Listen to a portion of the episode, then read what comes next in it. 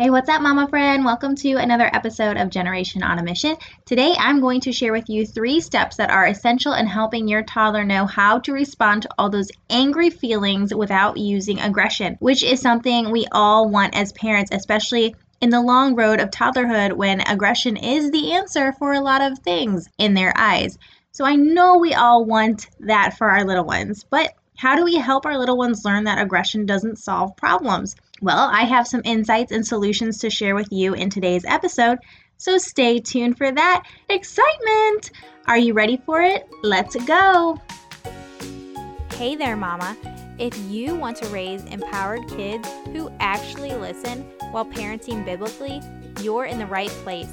Not only does this podcast help you strengthen their spiritual gifts and walk in purpose at a young age, but it also teaches you how to parent with intention. Welcome to the Generation on a Mission podcast, where we focus on fostering our children's leadership skills so they can become world changers. Hi. I'm Michelle Schauf, former classroom educator turned parent educator, blogger, and podcaster, all while changing dirty diapers, drinking lukewarm coffee, and leaning on Jesus. Grab your headphones, whip out the Tata, and start feeding your baby. We've got some learning to do. So, I'm coming at you with these insights to share this with you as a message of hope and help you understand that what you do matters as a parent. It matters so much. Even when you think that what you say and what you do isn't working, your little ones see everything. How you handle situations and communicate with your little ones matters. And I say this because, as another reminder, your kids pick up on everything you say and do. Again, I'm going to repeat that. They pick up on everything you say and do. They're like little mockingbirds. They may not always act like they're listening or apply what you are saying in the moment, but they most certainly are picking up on the conversations you have with them and around them, which is why it is so important to have conversations with them and communicate with them, especially after they've had what I like to call a learning moment. it's also important to be consistent and persistent with discipline in these moments because just when you think nothing's working, it's like, bam, the light bulb goes off. You know what I'm talking about. And what you've been teaching and reinforcing is finally sticking, which totally makes sense because that's like all of learning in a nutshell when you think about it. When I was in the classroom, I saw this all the time. I had students whose learning would seem so stagnant. We would try everything and we would be reinforcing constantly and trying new strategies constantly. And then out of nowhere, they would just blow me away with what they were able to grasp and finally apply. In fact, much of learning is developmental and it depends on readiness and willingness to apply, if you think about it. People don't learn until they are ready or willing, and some are just ready and willing a little bit more quickly than others. And that's the same with babies. Take, for instance, learning how to walk and talk. They will do it when they're ready, and it will all sink in when they are able to understand the skill, apply it, and practice it, not just once, not just twice, several times. Sometimes I think that we forget it's the same way with our kids' behaviors. We have to keep reinforcing the communication, the skills, the strategies, even when they seem like they can't or don't understand it, because I'm telling you, when they are ready, they will apply it and they will just make strides all of the sudden. It's a process, it's a learning process. It takes time, just like anything you have to learn. Riding a bike just doesn't come naturally for most people. It takes practice, and then all of a sudden, it's like one day they just get it because it sticks. That's the same way with behaviors. So, there's just a little food for thought for you. But let me share with you a little sneak peek into our lives right now with our little one. Our toddler, who's three, has been going through a phase of hitting all of a sudden and screaming when he gets upset. It's been a real joy, and I'm like, where does this come from? He gets angry, he throws. We address the situation, he hits. We give him choices, he screams. It's very atypical because he's typically one of the sweetest, most easygoing kids who just has so much love to share with everyone around him. So naturally, when he hits and screams, I'm thinking that I'm literally the worst parent in the world because my kid is doing something that is so atypical of him. When in reality, it's just him going through a phase. My husband reminds me of that all the time. Or he's seen someone else partaking in those behaviors, and so he feels the desire to emulate them and see how far he can stretch the limits. And let me tell you, he's learning really quickly that it's not very far. And we've also been disrupting his routine a little bit again as summer is winding down. So hopefully, you know, we'll be able to fix that But we're also in a transition period in our home, which has been a little bit of an adjustment for our toddler. And although he can't express his feelings because he doesn't quite understand the whole gist of what's happening at home, he knows that there have been some changes and that something is just a little different than it was before. So, what happens when he can't come to us and say, Mama, something seems different and I just don't know how I feel about it? Well, he hits or screams or throws because one, he's only three, which means life is full of seeing what he can get away with and what he can't get away with with his newly found independence. And he's thinking, what's really going to happen if I don't do what they say? And how loud can I scream before my parents actually cave in and give into what I want? And the answer is not far, not much, no, no. But number two, he's still learning how to adapt to having feelings and learning how to decipher those feelings and express them. And that's a process, as we've talked about before. And some days he's got it. And others, he's really struggling with applying what we've been reinforcing, which those are the moments when you feel like giving up all your hope in your parenting because you're not quite sure if you're really doing it right. But here is your friendly reminder that you are. What your toddler is going through, if he's in the same boat, is probably just a phase. So just keep that in mind and don't lose hope and don't give up and just keep doing what you're doing. And maybe pull out new strategies here and there as well, which you can also find in my course that I'm launching in just a few weeks. Finally, woohoo! But back to it. So, yesterday we were all eating dinner together, and I asked my toddler what he learned today. And typically, when I ask this when we're eating, he refers to like the learning activity that we did, or he says something about trucks, or that Short John Silver has a pirate ship. It's in a book, Our Mustache Baby. Super adorable. Really cute storyline. But anyway, this time when I asked, I was really taken aback because of how he responded, and of course, because of how he's been behaving lately. His response to me this time was, I'm learning that it's not okay to hit when I'm angry. Um, uh, I'm sorry, what did you just say? For him to express that at just over three years old is just crazy to me. He then proceeded to say, I'm also learning that it's not okay to scream verbatim. And his dad and I just looked at each other like, did he really just say that? He's currently in the process of learning that it's not okay to react in certain ways when he's angry. And he was able to express that. And I was just like so taken aback because that's a big deal. We looked back at him and said, That is such a great thing to learn. Can you tell us more about what you're learning to do instead? And he actually responded with, I can run into my room and scream, or I can squeeze my hands together, or sing a song that makes me happy. Oh my gosh, wow, bud, that's so awesome. We told him that we were so glad to hear that he was able to share that with us, and we loved hearing that he was learning different ways to handle his frustrations. We also told him that that was such a big deal that he was able to express that to us, which means he's been trying really, really hard to understand what we tell him when he makes a mistake, aka a learning moment, as I referred to before. And it was so important for us to tell him that he is applying that because he was so proud of himself and his face just lit up like, yeah, I am doing it right. I am trying really hard. Thanks for noticing, you know? And that goes a long way when you are communicating with your toddler and teaching them how to handle situations right from wrong. But how do we get to that point? It's a process that involves three major components. One is consistent discipline and accountability. Two is consistent communication.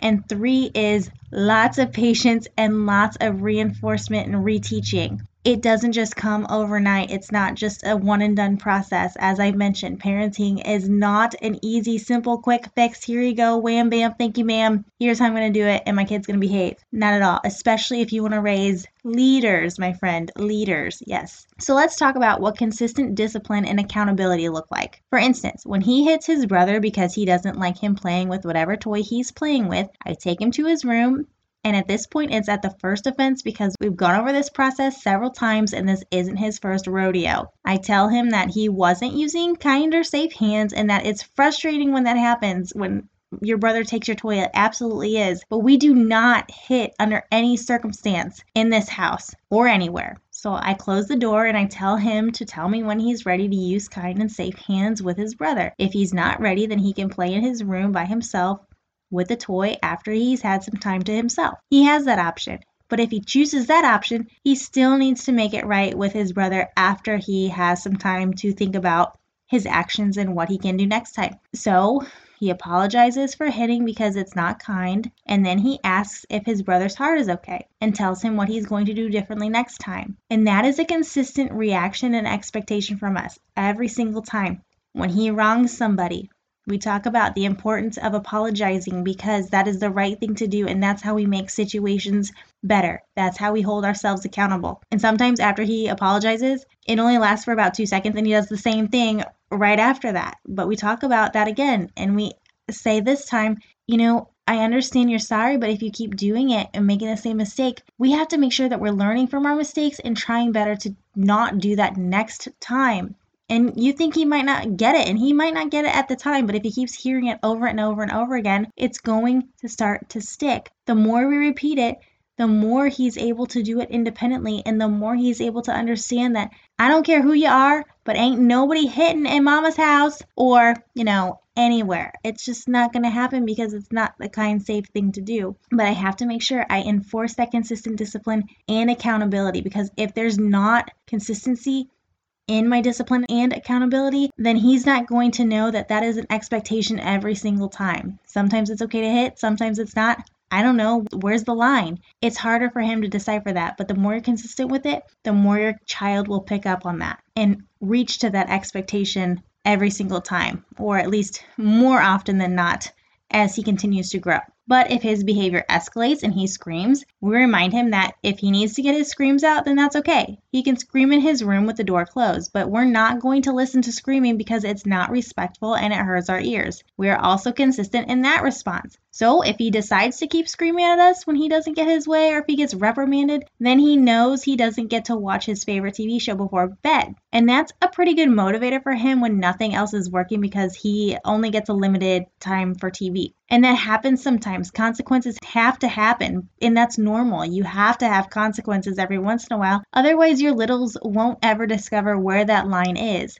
And lately, we've been giving him three chances each day to keep his show before bedtime. If he screams three times throughout the day, he knows his show is lost and he can try again tomorrow. But now he knows that screaming at people is not tolerated, and that's where the communication piece comes in. We talk about how screaming is not a kind way to accomplish anything, and it will not get him what he wants. In fact, it just makes the situation worse because he gets things taken away. But if I were to yell back at him in situations like this, or if I were to just punish him and send him to his room every time he screams, he's not going to understand that it's not okay. He's just going to get mad and eventually yell back, and that leads to power struggles in the home because you both are arguing and yelling at each other and nothing ever gets accomplished. And how often after those situations do you actually go back and revisit with your child? I don't know. That's only a question that you can answer.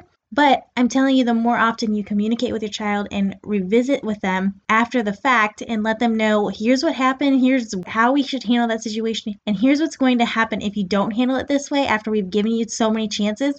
That bottom line is that's how you redirect behaviors. That's how you teach behaviors is through that communication piece, not through the yelling and simple consequences piece. But continuing on with that communication piece of it, this like I said, is probably the most essential part to all of this because you can throw in consequences all day, but that doesn't mean that they will put two and two together as to why it's not okay to do that or that it's just not okay to do it at home, but it's okay everywhere else. They don't, they can't decipher that if that's not communicated to them and you just consequence at home. You have to get to the root of it. So that's why it's the same expectation everywhere because they understand that hey, if I hit at home, it hurts someone. And if I hit the park, it hurts someone. No matter what, hitting hurts people and it's not okay anywhere. And I understand that because that's been communicated to me. That's why when we implement consequences and go over the apology, we always, always, always talk about what happened. We revisit the trigger, how he responded, whether or not it was a good choice, and what to do differently next time. Then we talk about why it was or was not a good choice. We don't just leave it at was that a good choice or not. We talk about why it wasn't a good choice.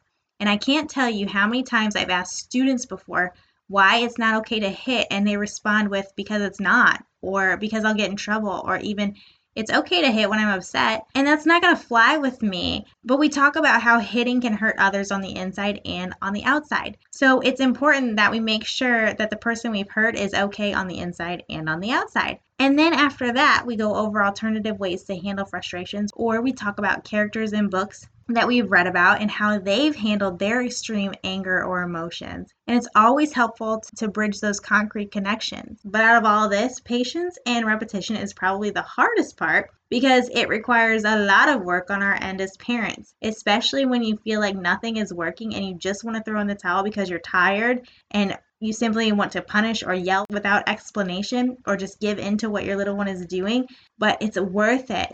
Repetition isn't always a crowd favorite either because it's not fun repeating the same thing over and over and over. But trust me, your little one will start to pick up on it, especially with the more repetition and consistency you have in your reaction. It's worth it because your little one is constantly picking up what you say, even if it doesn't seem like it. They will apply it when they're ready, and sometimes it takes a little bit more practice and repetition, but they will. So, if your little one is adamant about reacting in all the wrong ways, gently remind them that that's not going to fly. Be consistent in how you respond, provide them with the appropriate discipline that will help reinforce that message, and be patient when it doesn't work the first, second, or 43rd time of repeating yourself. It will stick. It just takes time and it will happen when your little one is ready. I promise. And even if he's not ready, that doesn't mean you should just skip over the exposure. Exposure is so important because the more he's exposed to what you're teaching him,